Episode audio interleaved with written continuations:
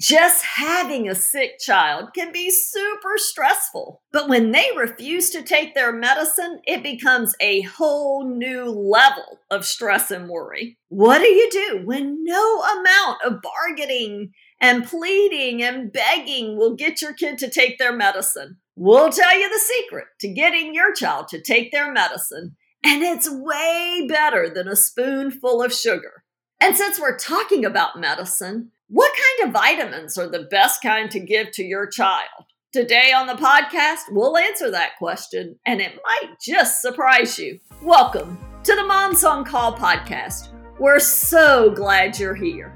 Whoever said babies and toddlers don't come with an instruction manual never met the moms on call. For nearly 20 years, Jennifer Walker and Laura Hunter have helped over half a million families navigate parenthood with their best selling books, online courses, apps, and network of certified consultants. And now they have this podcast to talk directly with you. Ask your questions at 888 234 7979. Welcome to the Moms on Call podcast with Jennifer Walker and Laura Hunter.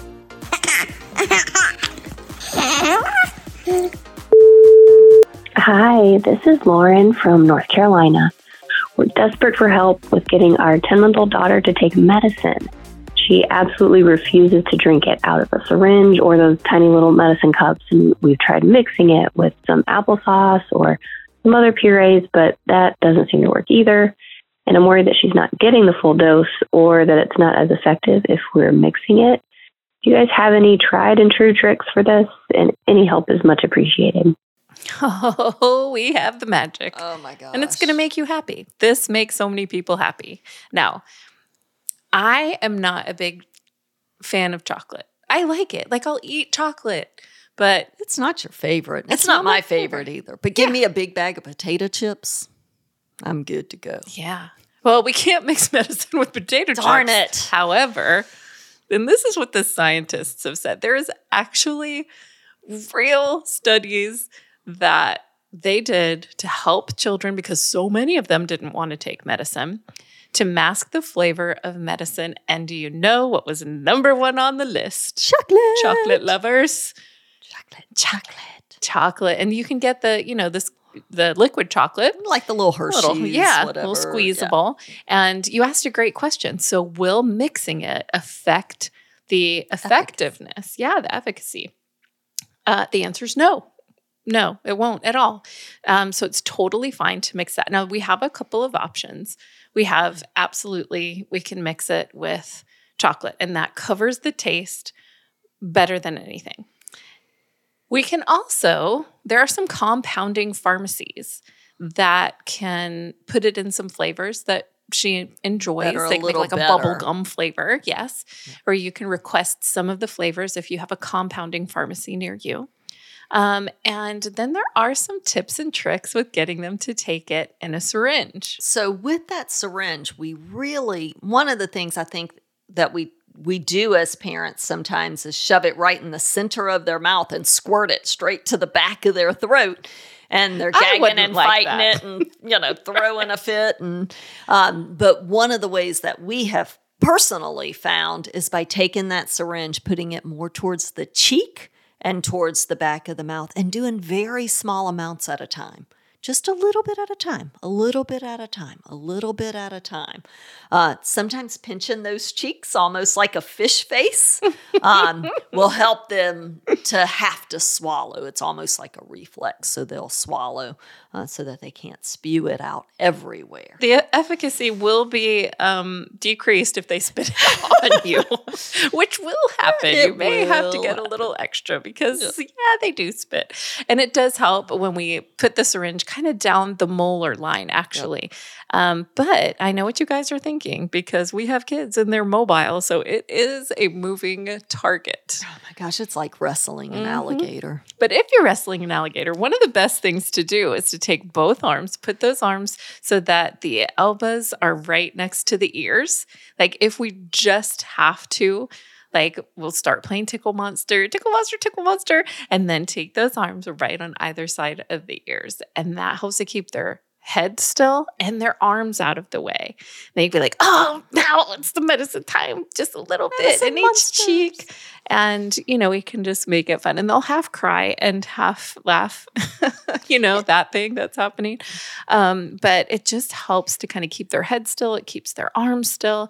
And we can make it kind of silly fun and just little teeny tiny bits there toward the back of their throat with some kisses right on their forehead. Yes, I think that's so important, Jennifer, is to to talk about our uh, body language and mm-hmm. the atmosphere that we're creating. Because listen, I get it. You know, if you have to give a kid antibiotics twice a day mm. and you're fighting them and you're exhausted and you've been up all night and you know and here it is one more time to have to do this you know our body language we can be we can look pretty frustrated and we can be uh, so if we can kind of work on setting that atmosphere, try to make it just as fun and silly, even as she is kicking and screaming and throwing a fit, uh, blowing raspberries on their belly and kissing their little forehead, uh, we should be able to get that in fairly quickly. But I would try some chocolate.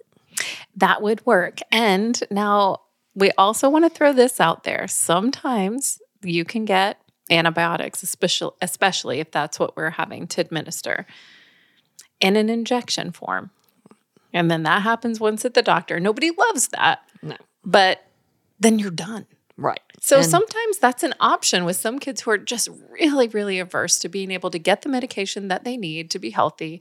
Um, you know, and so sometimes they they do have that an is injectable an option. option. Yeah. And it won't, you know, we we typically don't go that option as a first option no. right?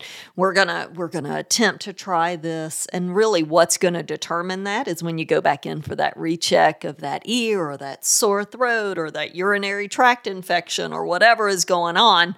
When you go back in and you're like hey doc you know we probably got 25% of this medicine in and and it's obvious that they're not getting better uh, then that is an option that needs to be on the table. Which we never want to use as a threat. never. Okay, let's, let's talk about state. that. Yeah, like I'm going to take you in and we're going to get a shot. No. no okay, no, let's no. be very mm-hmm. clear about that. No, no.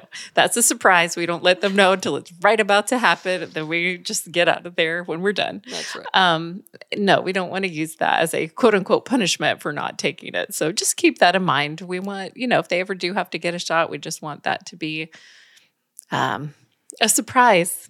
They're, you know, yes. we'll find out right there at the doctor's office. It works best that way. We don't want them to anticipate and be afraid of going to the doctor. And so that will backfire. I mean, if you have your choice of chocolate or a shot, I think most of us can very comfortably say that we would pick chocolate, even if it's not our favorite. Chocolate covered you know, potato chips maybe at the end of that would be a great little reward. So, can we kind of bribe them into taking that as well? The answer is yes, yes, we can. so, you can have a little something you don't usually get when you take your medicine well. That we're we're good with that. I think we've both done that. Oh yeah, I know I've done it. M and M's work great. Mm-hmm. Little Hershey's Kisses. Oh, mm. Laura, I am going to introduce you to something fantastic you know, you and I have worked a long time and we have put a lot of babies to sleep and toddlers to sleep. And our own kids. Yes, all eight of them.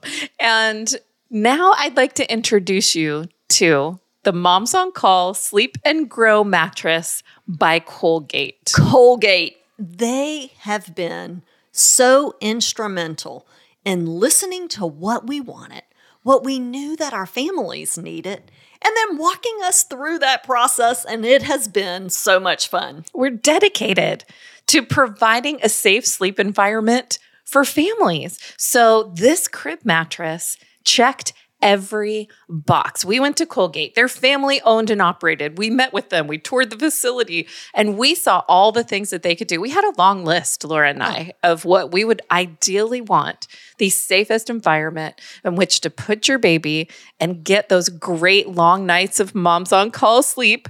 And they met and exceeded every single one. One of the things that's at the top of our list, Jennifer, was safety. We wanted to make sure that this mattress was safe. And by safe, one, it's durable. It's got a 5.5 inch thick, high quality foam mattress that's made from plant based oils and a soft cover that goes over it that helps with that waterproofing. And it's lightweight, Jennifer, which makes for those nighttime sheet changes so much easier. And there will always be those, especially through toddlerhood. But you know what this safety, when we talk about foam, when we talk about you know, the plant based oils, I think that we all think, yes, but does it off gas? Right. And what Colgate has is a hypoallergenic, phthalate free, GREENGUARD Gold and CertaPure US certified safe for no harmful emissions. It is tested and it is as safe as it gets. One of the things that I think is so important as well is the fit of that mattress. One, you want to make sure that your crib mattress fits snug. We did square corners for a snug and safe crib fit. And this mattress fits all standard size American cribs and toddler beds. So you really can sleep and grow safely with Moms on Call and Colgate. Hi, Laura and Jennifer. Hope you guys are doing well. This is Bailey from Austin, Texas. And I have a seven year old, an eight year old, and a surprise 18 month old. um, so a lot has changed since my oldest kids were babies, especially when it comes to things like vitamins and supplements for kids. Is there anything that you guys definitely recommend for toddlers or young kids that I should be giving my 18 month old? Everything just seems to be really expensive. So I'm trying to figure out what would be the most important things to give my daughter at 18 months, if anything at all. I'm pretty sure I didn't give my older kids anything, so I'm just a little confused. What is the most important thing that I should be giving her as far as vitamins go? Anything we should watch out for or definitely avoid? Thank you so much. I really appreciate your help. Yes, this is a fantastic question. And the answer is real food. What do real you need food. to give them? Real food. Real food. Variety, mm. variety, variety. Now, the next question that you're going to ask is yeah, but they don't seem to eat anything at all.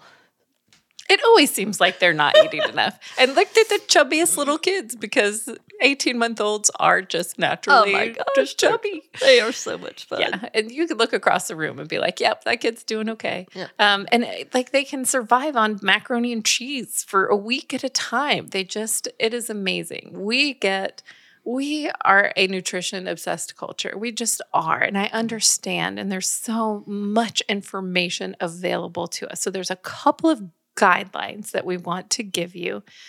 And one of the things is yes, whole foods, real foods, variety. Those are the things that we need that has never changed.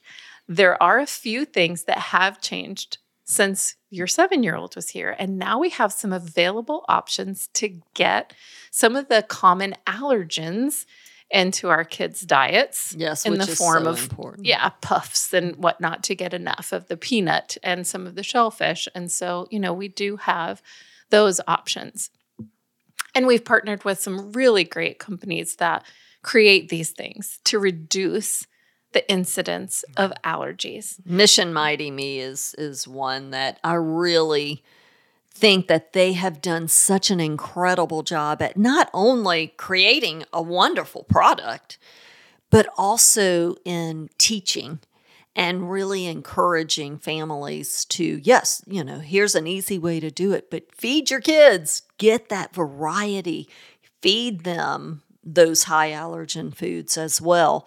And, you know, yes, we understand that occasionally your pediatrician may recommend uh, an iron supplement. An iron supplement, according to, to those checkups. So, when you need something more than what food is giving, then your pediatrician is the best one to look.